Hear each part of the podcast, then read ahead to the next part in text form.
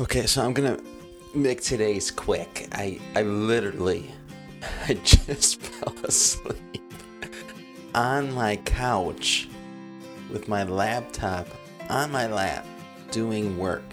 Not for podcast stuff, but for work. I fell asleep on the couch. Oh, I'm getting old, I'm telling you. I think I can blame my mother in law for this one. I just had a bunch of cookies after dinner. And I've been trying to eat healthier. I haven't had a lot of sweets. And it, I think it literally knocked me out.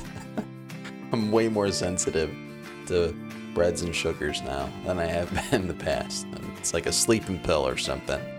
To be completely honest, there's some things about parenting that is very difficult, and I still don't really uh, know the right answer.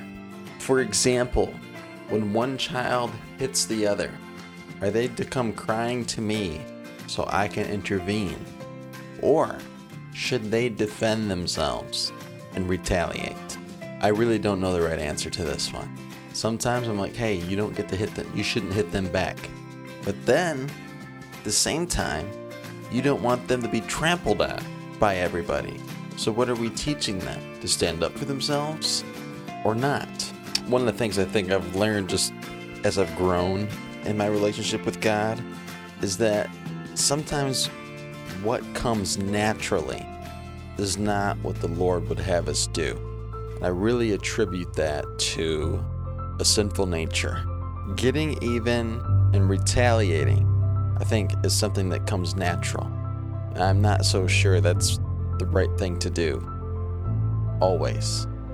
Today in scripture, we read about David. He had this opportunity to retaliate because he was kicked down from his throne, and he has this opportunity to come back and be king of Israel again. And on page 252 in our reading, it says, Abishai, son of Zeruiah, said, Shimei should die, for he cursed the Lord's anointed king. Who asked your opinion, you sons of Zeruiah? David exclaimed, Why have you become my adversary today? This is not a day for execution, for today I am once again the king of Israel. Then turning to Shimei, David vowed, Your life will be spared. David's my example here. I mean, he has the one guy tell him, Hey, this guy turned against you, and he should die for it. And sure, he might be right. But David had received his power back, and with his power, he had the authority to punish.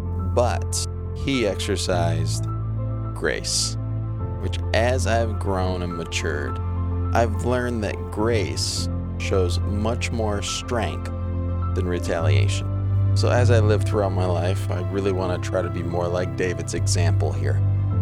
I want to live with more grace. My prayer today is that the Lord give me strength to show that grace to those in my life who, frankly, may not deserve it. But I know that I've received the grace through Jesus' sacrifice, that I no longer am going to receive the things that I deserve. So, because I've received much grace, may that help me to give grace to others. For what it's worth, those are my thoughts. And thankful for you listening in today. I hope you're encouraged. And as always, I hope that you are keeping God a priority in your life. And, and in addition, I hope today is a great day for you.